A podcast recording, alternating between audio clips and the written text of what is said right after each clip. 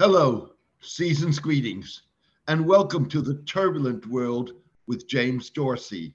I'm your host, James Dorsey. Prime Minister Benjamin Netanyahu's far right Jewish nationalist ultra conservative coalition government threatens to put the Jewish state on a collision course with diaspora Jewry and could weaken or undermine a pillar of Israeli national security unquestioned US support. The looming crisis with two of Israel's crucial constituencies, the United States and diaspora Jewry, stems from Mr. Netanyahu's embrace of the far right and willingness to sidestep the rise of anti Semitism among Christian nationalists and evangelicals, two groups that constitute the mainstay of U.S. grassroots support for Israel. With the announcement of his government, Mr. Netanyahu rejected suggestions by prominent Israelis and American Jews, including Dan Kurtzer, a former U.S. ambassador to Israel and Egypt, to form a coalition of center left parties. The alliance would cancel the prime minister's trial on corruption charges to keep the far right out of power. Some Israeli analysts argue that was never an option because Mr. Netanyahu is a changed man. Haaretz columnist Amir Tibon said the 73 year old Likud leader is no longer the responsible adult in the room that he was perhaps a decade ago when he rejected calls from within his own party to weaken Israel's judiciary. He has adopted a conspiratorial worldview, leads a party that has shifted dramatically to the right, and is completely beholden to Israel's ultra. he has adopted a conspiratorial worldview, leads a party that has dramatically shifted to the right, and is completely beholden to Israel's ultra Orthodox politicians who have grand plans to turn Israel into a more fundamentalist and less democratic society. Mr. Netanyahu is betting that his pledge not to govern based on Jewish religious law and tighten Israeli cooperation with the United States against China will appease the Biden administration and his Jewish critics. That is likely a slippery slope at best.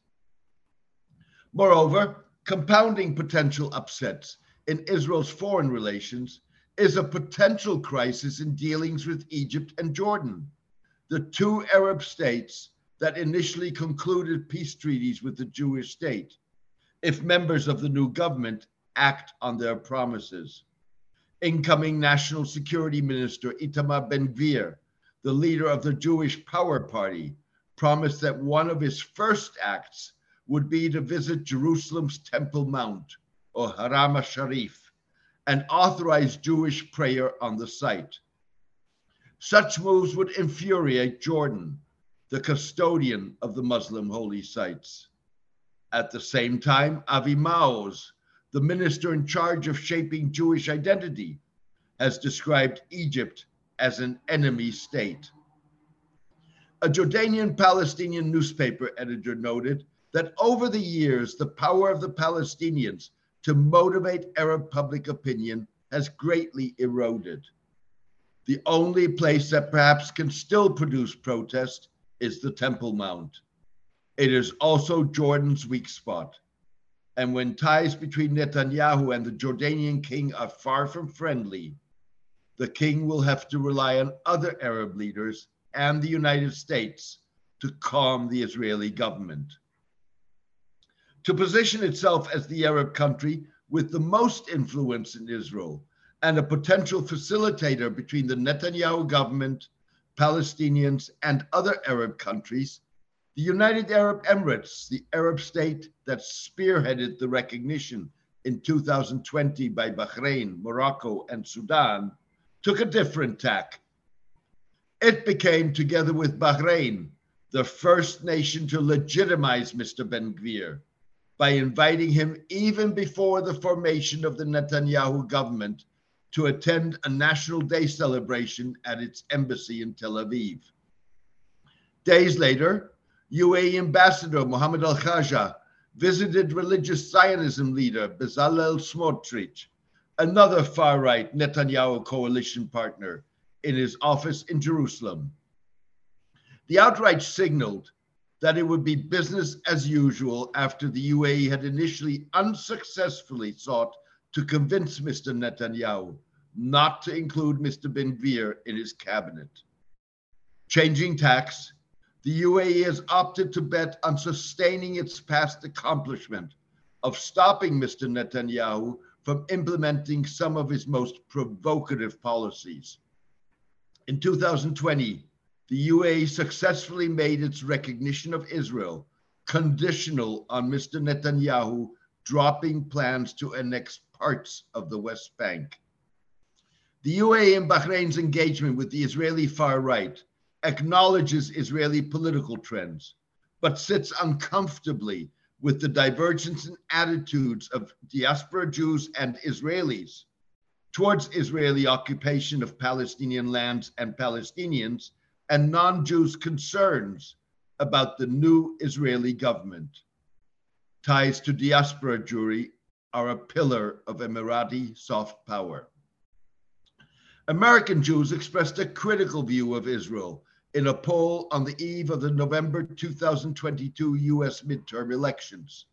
68% supported placing restrictions on US aid to Israel to prevent it from being used to expand Israel's occupation of the West Bank.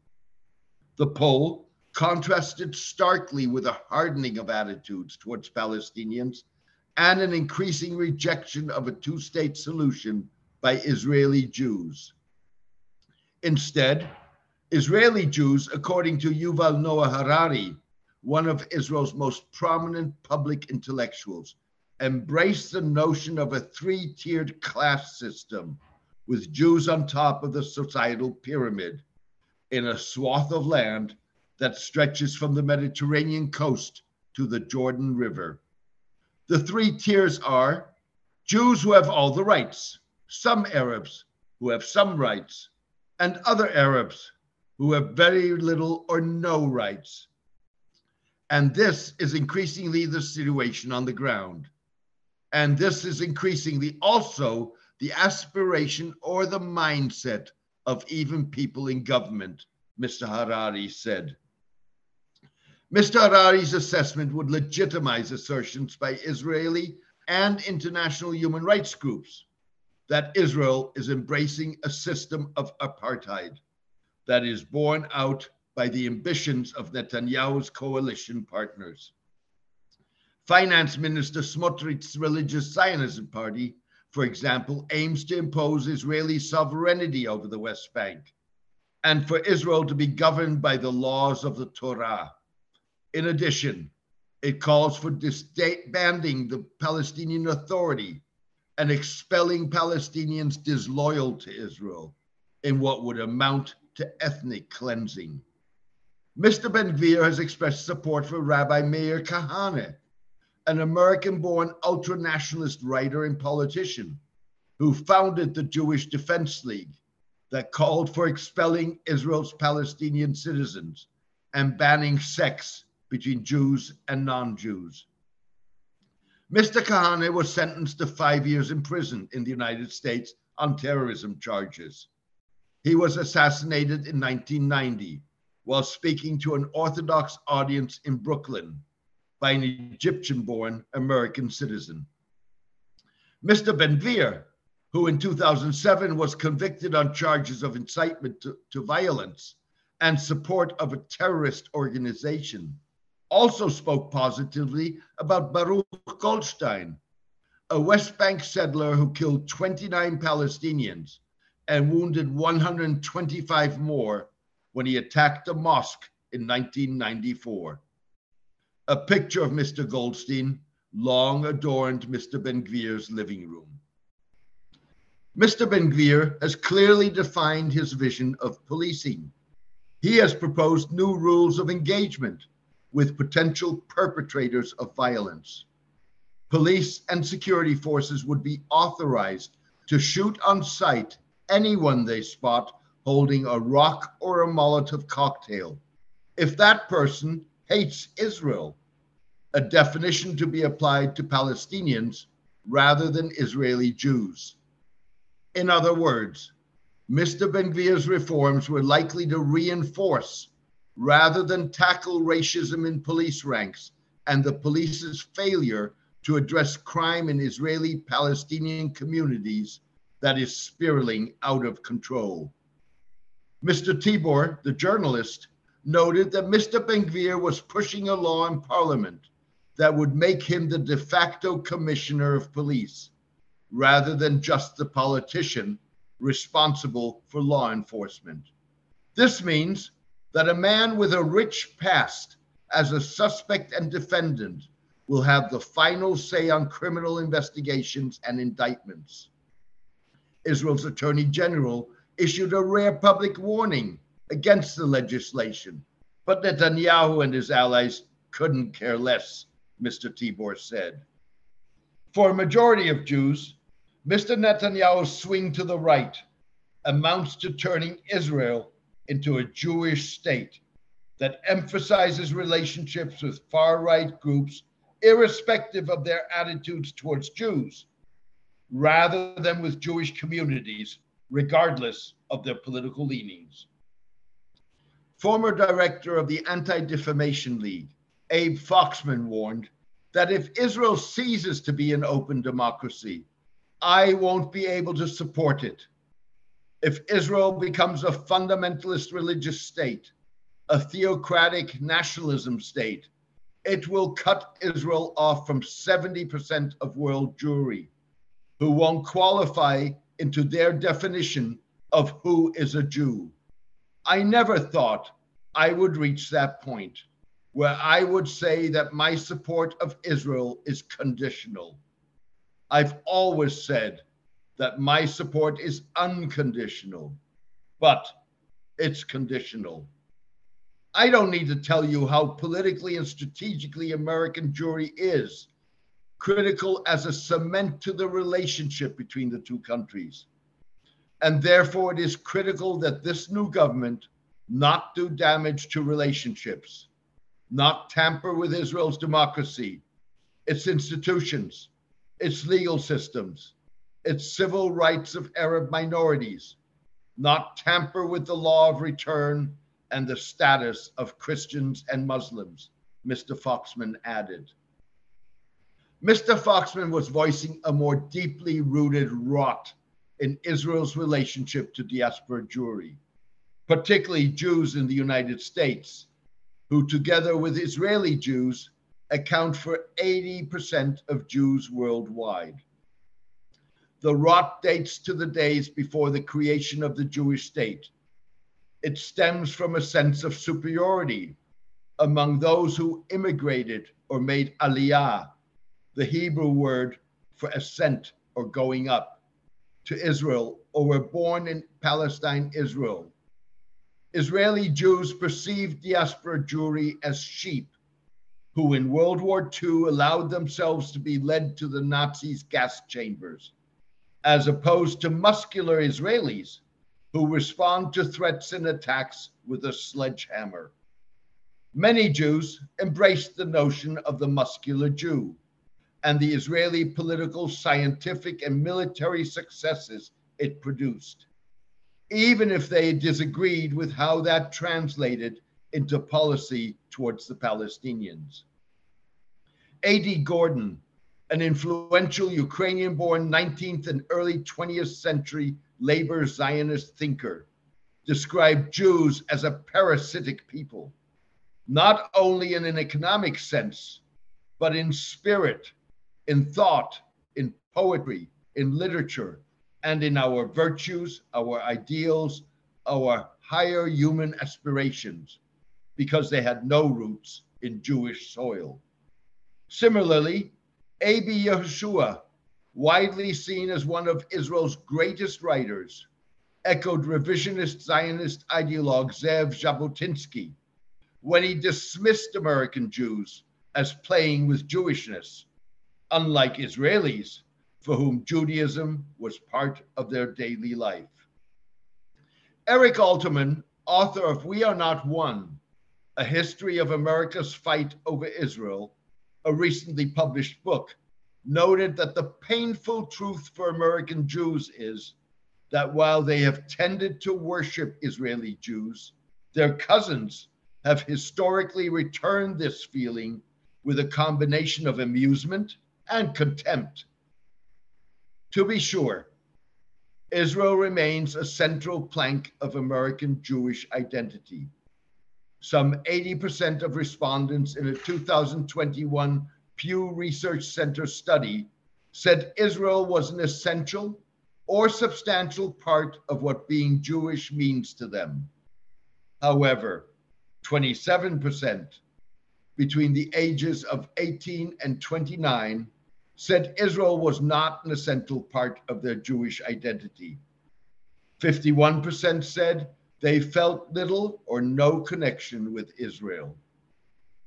Nevertheless, the divergence in perspectives on the Israeli Palestinian conflict and the rise of an Israeli far right that feels more comfortable with ideologically like minded forces, irrespective of their attitude towards Jews, rather than with Jews, no matter their worldview, highlights the ultimate failure of Zionism.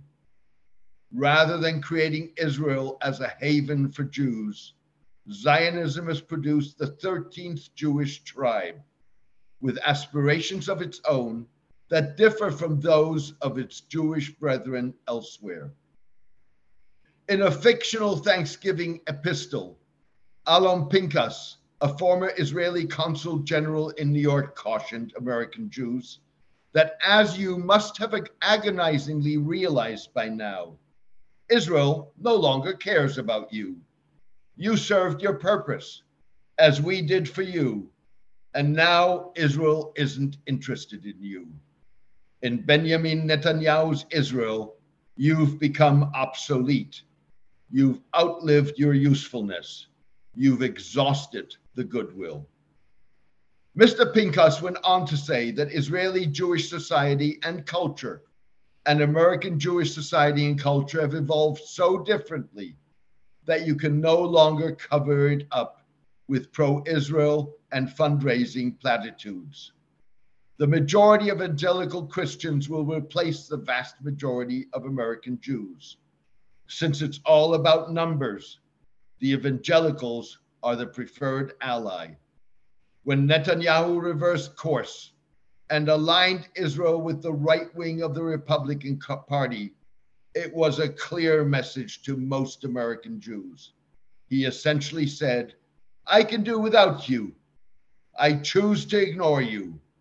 My political considerations with the ultra Orthodox and my affinity with the far right greatly override your interests and concerns. Similarly, American Jewish fundraisers expect it will be increasingly difficult to persuade skeptics to open their wallets to support Israel. I'm worried this new government is going to take steps that will bring American Jews to the point where they ask, why even bother with Israel? What's the use?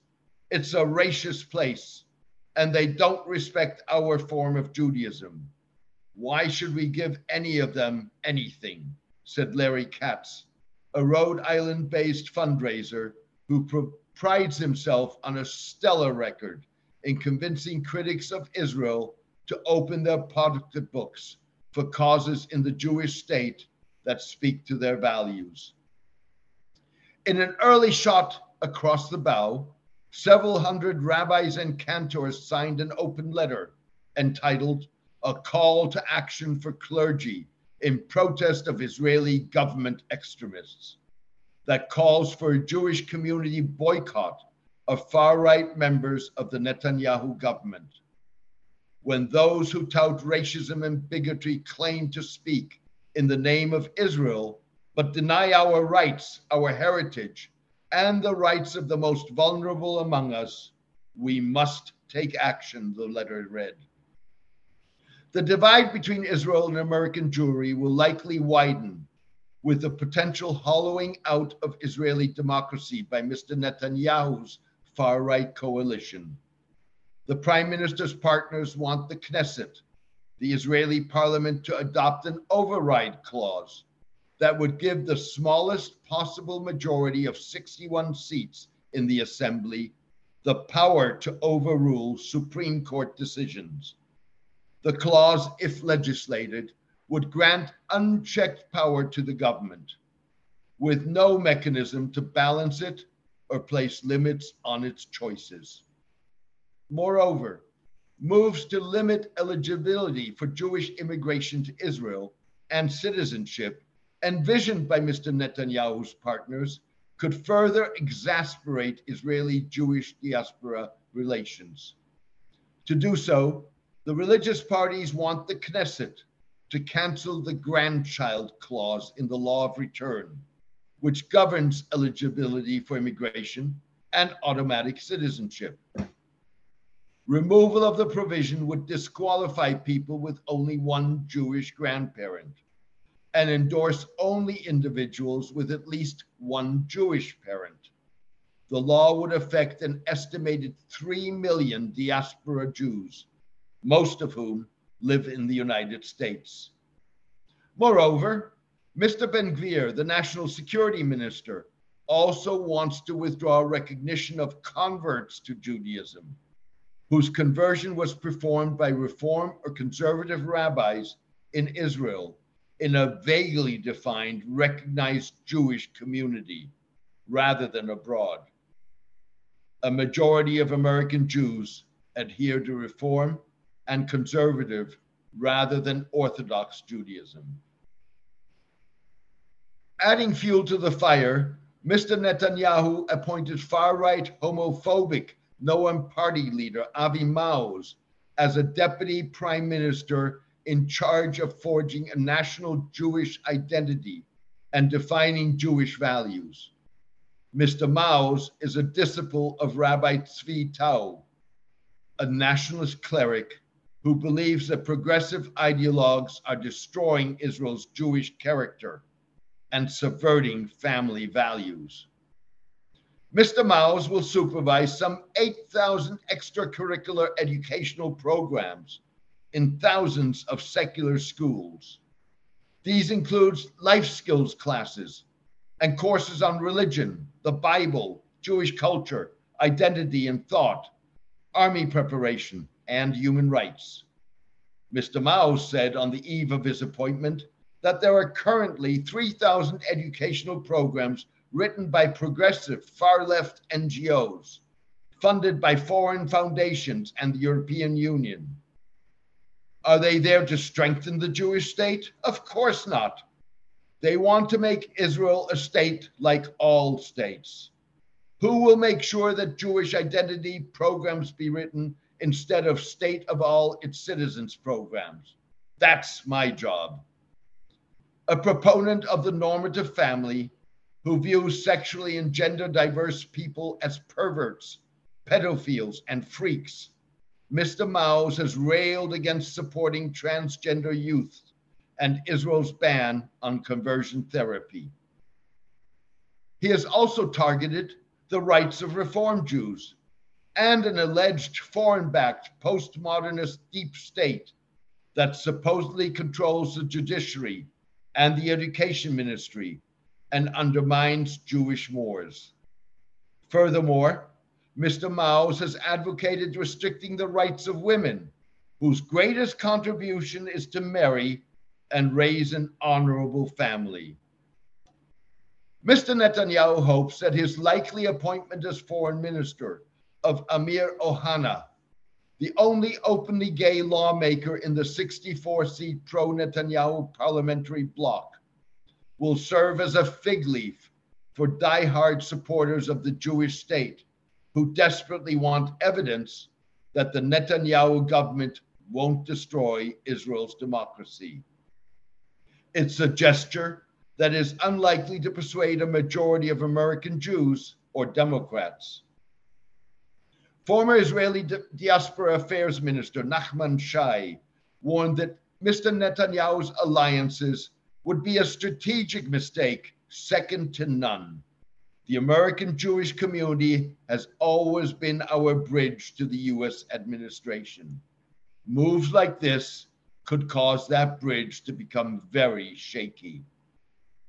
Shortly after Mr. Netanyahu won a sixth term as prime minister in the November 2022 elections, Brooklyn Rabbi Rachel Timoner cautioned in a Sabbath service that the polls have brought in the most racist and farthest right leadership Israel has ever seen. Comparing the Israeli swing to the right to similar trends in the United States, Italy, Sweden, and Hungary, Mrs. Timoner noted that periodically a kind of authoritarian, nationalist, fascist insanity grips many countries in the world simultaneously. Similarly, Rabbi Rolando Matalon told his Bnei Jeshurun community on Manhattan's Upper West Side that Jewish power was a racist, Jewish supremacist party that promoted hateful and violent ideas. In a separate interview, Mr. Matalon added, My most dominant emotion is fear. I'm afraid about the erosion of what was a liberal democracy, democratic values, of the judicial system.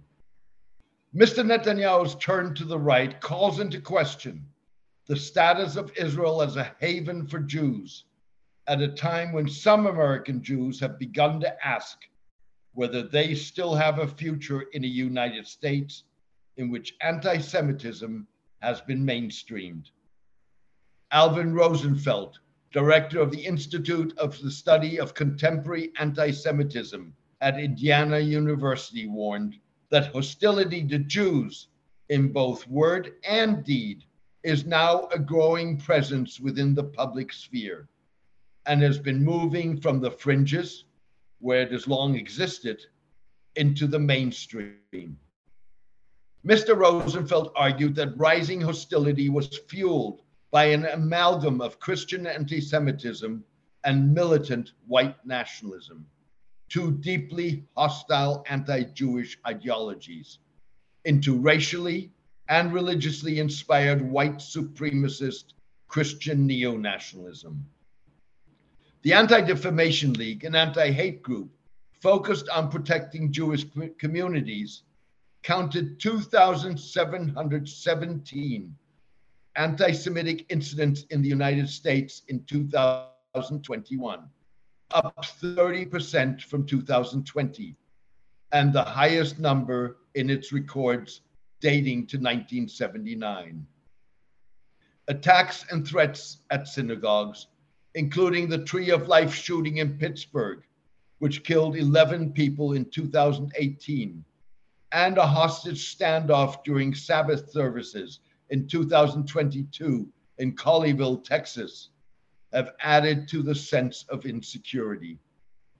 In November 2022, the Federal Bureau of Investigation issued a broad warning of security threats to New Jersey synagogues and later arrested a man in connection with the matter. That same month, FBI Director Christopher Wray testified to Congress that American Jews account for 2.4% of the US population, but were the target of about 63% of religious hate crimes. Anti Semitism and violence that comes out of it is a persistent and present act, he said. The rise of anti Semitism contrasts starkly with the pro Jewish sentiment expressed by Americans in opinion polls a 2019 Pew poll showed that Americans like Jews more than any other religious group. Even so, Yizhar Hess, deputy chairman of the World Zionist Organization, warned that the impact of the Israeli election result on diaspora Jewry could be devastating, perhaps even fatal. There are precedents for Israel either joining the Christian nationalist and Republican fray or looking the other way when anti Semitism is in play. Mr. Netanyahu had no compunction about acting hand in hand with the American right and Hungarian Prime Minister Viktor Orban, who campaigned with anti Semitic overtones against George Soros, the Hungarian born American Jewish billionaire and philanthropist. Mr. Netanyahu also remained silent about Mr. Orban's rewriting of Hungary's World War II history, which included rehabilitating anti Semitic, pro Nazi wartime figures as anti communist icons. Hmm. Mr. Netanyahu's willingness to opportunistically back a tainted attack on someone of Jewish descent because of a political disagreement raises tantalizing questions about how he will deal with, for example, Sweden's new government that a party with roots in neo Nazism supports. The Sweden Democrats, who helped the country's new conservative government secure a majority in parliament without being rewarded with cabinet representation, have insisted that the party has put its past behind it. But in September 2022, Rebecka Fallenkvist, the 26 year old head of the party's television programming, called Anna Frank immoral and horniness itself in an Instagram post that was later deleted. Mrs. Frank was an acclaimed Dutch Jewess who documented in a diary life in hiding under Nazi persecution until the Germans killed her in 1944. Days later, Mrs. Fallenkvist celebrated her party's electoral success in Swedish with the words Helgseger, which means weekend victory, but sounds like Sieg Heil, the Nazi greeting. The party quickly moved Mrs. Fallenkvist from her publicly visible job to its administrative office in Parliament, likely to play a role in the mechanics of the Sweden Democrats' parliamentary support for the new conservative government. Israel's ambassador to Sweden, Ziv Nevo Kulman, condemned Mrs. Fallenkvist's remarks. He warned that unfortunately, there are many more bad weeds that must be uprooted. It was unclear if he was referring to the Sweden Democrats or anti Semitism in general. There is little indication that Mr. Kulman's condemnation will have political consequences. Two months later, members of Mr. Netanyahu's Likud party attended a conference hosted by the Alliance for the Union of Romanians. This anti Semitic political party denies the Holocaust and dreams of returning Romania to its glorious past during World War II when it collaborated with the Nazi with Nazi Germany. The Israeli embassy in Bucharest has refused to deal with the alliance. Michael Kleiner, the head of Likud's internal court and a former member of parliament, defended the party members' engagement with the Romanian group. I checked the whole issue myself. I visited Romania three months ago and met with representatives of the party. AUR is a conservative party that advocates family values, tradition, social equality of opportunity, and above all, the fight against corruption. I am convinced that they are not anti Semitic. The claims against them are a blood libel, and we jo- Jews know what a blood libel means, Mr. Kleiner said. Responding to Likud's engagement, Ephraim Zuroff, Director General of the Simon Wiesenthal Center in Jerusalem, took Mr. Netanyahu's party and past government to task for legitimizing anti Semitic parties and organizations and Holocaust deniers. Mr. Zuroff said, This is a process that has lasted for years, in which Israel's governments and its official political institutions are prepared in the name of security or diplomatic interests or others to turn a blind eye to the disgrace. Pointing the finger at Mr. Netanyahu, Mr. Zuroff asserted that the prime minister had embraced right wing leaders in Hungary, Poland, Slovakia, Lithuania, and other countries, and turns a blind eye to the fact that they rely on radical right wing parties with anti Semitic roots. Mr. Netanyahu did speak out when a Polish law made it illegal to accuse the Polish nation or state of complicity in Nazi German crimes. Nevertheless, the Israeli reluctance takes on added significance given that Christian nationalism is no longer a fringe movement within the Republican Party. On the contrary, a recent poll suggested that a majority of Republicans believe that the United States should break with its constitutionally mandated secularism to declare itself a Christian nation. Christian nationalists will be prominent in the next US Congress. The Republicans' Christian nationalist sentiment contrasts starkly with other results of the poll that show, show that more than 60% of Americans favor religious pluralism and oppose the United States identifying itself as a Christian nation. In contrast to a majority of Americans, Israel's problem is not Christian nationalism as such, but the anti Semitism of many of its proponents. One Israeli litmus test may be what happens if Christian nationalists are flagged in a proposed joint Israeli European project that would monitor anti Semitism on social networks as part of a global coalition against anti Semitism. Shuli Davidovich, the head of the Israeli Foreign Ministry's Bureau for World Jewish Affairs and World Religions, said that we are not necessarily speaking about a structural coalition with defined criteria and a legal framework. We would rather unite all interested parties in a looser coalition committed to the same values of battling anti Semitism in all its forms. Even so, Israel may find it increasingly difficult to reconcile the Jewish state's raison d'etre as the protector of Jews and a safe haven with giving a pass to a Republican Party that tolerates anti Semitic expression. American Jewish leaders raised alarm bells about rising anti Semitism long before the US midterm elections in November 2022 and responded to its mainstreaming in the pre poll electioneering. It is disgraceful. Shame on you, America. You let it grow in this Petri dish, said Rabbi Jeffrey Myers.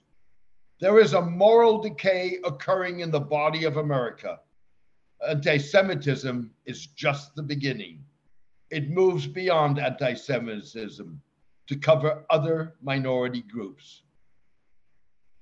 In 2018, Mr. Myers led services at his Pittsburgh synagogue when a white nationalist gunman burst in and murdered 11 Jewish worshippers in the deadliest anti Semitic attack in US history. If the leaders are not explicit and right out front against anti Semitism, it can grow, warned former Sem- Senator John Lieberman, the first Jewish candidate on a vice presidential ticket. American Jewish Congress President Jack Rosen noted that on the right, we don't see the kind of leadership it's going to take to stop the growth of this kind of anti Semitic hatred. The number of anti Semitic incidents has only increased since the Pittsburgh attack. They included assault by a gunman on a synagogue in Poway, California, a town some 32 kilometers north of San Diego, a shooting at a kosher grocery store in New Jersey, anti Semitic comments from public figures such as Mr. Trump, and members of Congress and conspiracy theories related to the Pittsburgh shooting itself. Mr. Trump repeatedly drew a vociferous backlash for remarks perceived as anti Semitic, including his assertion that some American Jews did not love Israel enough and that Jews who vote for Democrats were disloyal. In the run up to the 2022 midterm elections, Mr. Trump charged that American Jews had heaped insufficient praise on his policies towards Israel and warned that they need to get their act together before it's too late. Rather than taking to task Mr. Ye, a rapper previously known as Kanye West, who threatened he would go death on Con 3 on Jewish people, Mr. Trump invited him for dinner at the former president's Florida resort days before he launched his 2024 presidential election campaign. He was really nice to me, Mr. Trump said. Mr. Trump used the opportunity to contrast Jews unfavorably to our wonderful evangelicals. Mr. Trump also had no compunction about entertaining Mr. Ye's companion, Nick Fuentes, a 24 year old pro Russian trafficker in Holocaust denial and white supremacist. Echoing the kind of supremacism advocated by Mr. Netanyahu's coalition partners, Mr. Fuentes asserted after the dinner that Jews have too much power in our society. Christians should have all the power, everyone else very little. Meanwhile, Mr. Ye's campaign manager, Milo Yiannopoulos, announced that we're done putting Jewish interests first. In early 2022, Republican leaders, including House Minority Leader Kevin McCarthy, took to task Paul Gosar and Marjorie Taylor Greene, two members of the House Republican Conference, for speaking at a conference organized by Mr. Fuentes. But that is unlikely to stop a Republican speaker from giving them important House commitment assignments when the Assembly reconvenes with a Republican majority in January 2023 on the back of the midterm elections. Similarly, Mr. Trump's Senate nominee, Herschel Walker, refused to reject a show of support for Mr. Ye. Others favored by the former president, like Mehmet Oz and Doug Mastriano, also failed to distance themselves from the rapper. Earlier, Mr. Walker defended one of his fundraisers who featured an image of a swastika with syringes attached to it on her Twitter profile. Left with little choice, Mr. Netanyahu gently urged Mr. Trump to condemn Messieurs Ye and Fuentes. He praised the former president for the great things he did for Israel, including recognizing Jerusalem as Israel's capital and Israeli sovereignty over the occupied Golan Heights, and withdrawing from the 2015 Iran nuclear agreement. I hope he sees his way to stand out of it and condemn it, Mr. Netanyahu said. Referring to the dinner, Mr. Netanyahu added that Mr. Trump probably understands that it crosses a line. Following in the footsteps of Mr. Trump and Hungarian Prime Minister Orban, the Republican Party in Georgia invoked in its campaign in support of Mr. Walker tirades laced with anti Semitism against Mr. Soros, the liberal Hungarian born American Jewish billionaire. No one does Soros's bidding better than Mr. Walker's Democratic opponent, Senator Raphael Warnock who has been a perfect puppet for Soros's left wing agenda. The Republicans charged in the electoral campaign that Mr. Walker ultimately lost. For his part, Mr. Mastriano paid $5,000 for campaign consulting to the far right West website Gab, on which the perpetrator of the Pittsburgh attack had posted anti Semitic creeds before his assault on the synagogue. Mr. Mastriano unsettled Jews on both sides of the political aisle with his ties to extremists and comments about his Democratic rival, Josh Shapiro.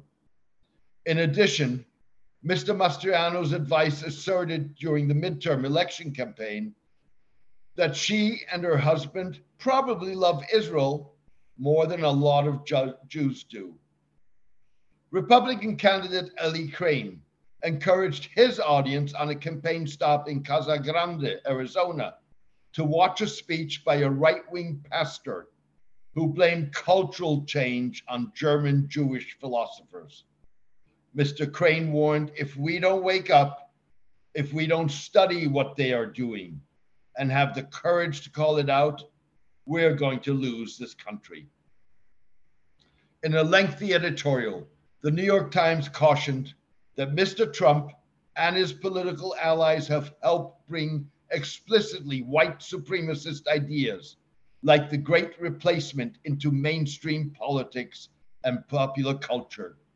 Some on the far right have asserted that Jews, including Soros, enabled the great replacement, the racist belief that secretive forces are importing non white people to dilute countries' white majorities. Extremists driven to murder are a tiny fraction of those who subscribe to racist ideologies, but the mainstreaming of their ideas can make the turn to violence easier for some. That's why it's alarming to see the great replacement idea espoused by political leaders around the globe.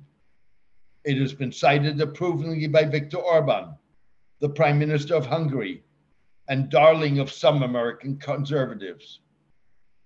Tucker Carlson of Fox News talks about it often, the editorial said. A 2022 Associated Press NORC poll found that about one in three American adults believes that a group of people is trying to replace native born Americans with immigrants for electoral gains. Compounding the potentially brewing crisis between a majority of American Jews, Israel, and the Christian right is a battle for the soul of Christianity in the United States between those that want to firewall it against racism and those who openly advocate a white supremacist, racist, and anti Semitic definition of the faith. At the core of the battle is a scandal ridden, best selling book, The Case for Christian Nationalism, authored by Reformed theologian and recent Princeton postdoctoral fellow, Stephen Wolfe. Mr. Wolfe's claim to academic rigor was called into question by his ties to racists, like his podcast co host, Thomas Achord, and the author's rejection of interracial marriage, description of blacks as reliable sources for criminality, and suggestion that heretics and non Christians should face banishment, prison, or death in his imagined Christian nation. Scholar Bradley Onishi, author of a just published book entitled Preparing for War The Extremist History of White Christian Nationalism and what comes next, said, What is scary about this whole affair is that Wolfe's book is already being used in seminary papers and sermons across the country to justify an anti American, anti democratic, ethno nationalist Christianity that is now mainstream in the United States. This is no longer a fringe theology, and that should scare us all. Yet, for men like Mr. Trump, Mr. Netanyahu, and Josh Mandel, a far right Republican Jewish politician who uses Christian imagery to tout Judeo Christian values and campaigned with a picture of an American flag waving in front of a church steeple topped by a cross. It's not about theology, it's about politics. To them, scholars Andrew Whitehead and Samuel Perry's definition of Christian nationalism as a political theology that fuses American identity with an ultra conservative strain of Christianity, an ethnic Christianism. It's the nail on the head. Study after study shows Christian nationalism is strongly associated with attitudes concerning proper social hierarchies by religion, race, and nativity, the scholar said. That is what allows conservative and right wing Jews like Mr. Mandel to remain associated with a party that, at the very least, increasingly tolerates anti Semitism. Rabbi Avram Bronstein, whose congregation is on New York's Long Island, noted that if Christian nationalism is really about white supremacy, then it follows that Mandel can be seen as Christian despite his Jewish lineage and observance. This is what he means by Judeo Christian, a term he uses largely in opposition to what he calls radical Islam. How Israel responds to anti Semitism, particularly in the ranks of Christian nationalists and the Republican Party, could put further daylight between Israel and segments of the Jewish community, particularly if Israel continues to give onerous Christian nationalist attitudes a pass or even worse, supports the community despite its anti Semitic facets. Prominent Jewish public intellectual Peter Beinart said that the way that Trump has talked by associating Jews with money, by creating a far right base for anti Semitism, and by making Israel a kind of model to the ethno state that Trump wants to support in the United States and therefore using that to turn that against Jews. I think these are all ways in which Trump has actually made various strands of anti Semitism much more mainstream, has amplified them. Concern about the rise of Christian nationalism was bolstered by the right wing's assault on the notion of minority rights. Christian nationalists, backed by a sympathetic Supreme Court, have begun to dismantle the separation between church and state. Colorado Republican House Representative member Lauren Boebert echoed the assault by describing minority rights as junk that's not in the Constitution and asserting that the church is supposed to direct the government. At the same time, Republican governed states abetted by the Supreme Court are rolling back minority voting rights and decades of civil rights prosecutions. The rise in anti Semitic Christian nationalism, coupled with anti Israeli sentiment turning anti Semitic on the left, has sparked debate among American Jews about whether the time has come to consider emigration from the United States. International affairs scholar Daniel Drezner conceded that I don't really think that I will ever have to choose between my Jewish faith and my US citizenship. But the last few years and month have chipped away at that confidence ever so light, slightly. Just feeling that smidgen of doubt, smaller than what is no doubt felt by more marginalized groups, is going to weigh on me for a good long while. Wondering where Jews might move is among the most frequently asked questions that I get, said Jonathan Greenblatt, head of the Anti Defamation League. Incidents of anti Semitic harassment, vandalism, and assault nearly tripled between 2015 and 2021, the ADL reports. And it says 2022 attacks are on a pace with last year's record level. Jews account for 2% of the American population, but are targets of 55% of reported religiously motivated hate crimes in the United States.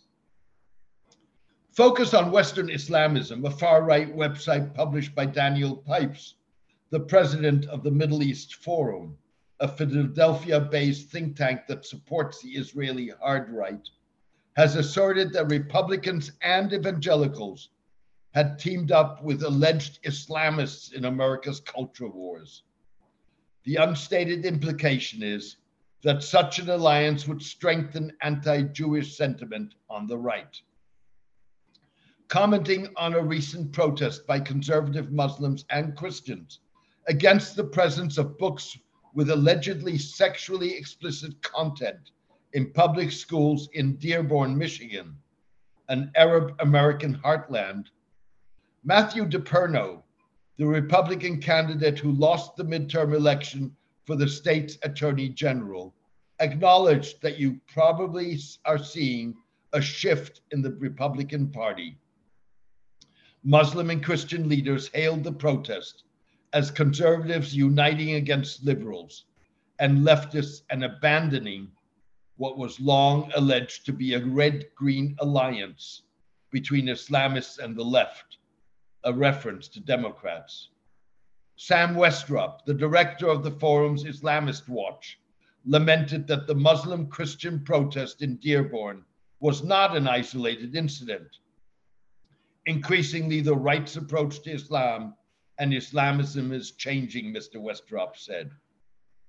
Mr. Westrop's colleague, Benjamin Baird, director of the forum's Islamism in Politics project, noted that Republicans and Muslim communities share similar priorities in wanting a strong economy, minimal government involvement in their lives, religious freedom, and their children raised with conservative moral values that contrast the liberalism of a majority of Jews. Mr. Baird's analysis echoed in remarks and writings of Islamic scholars.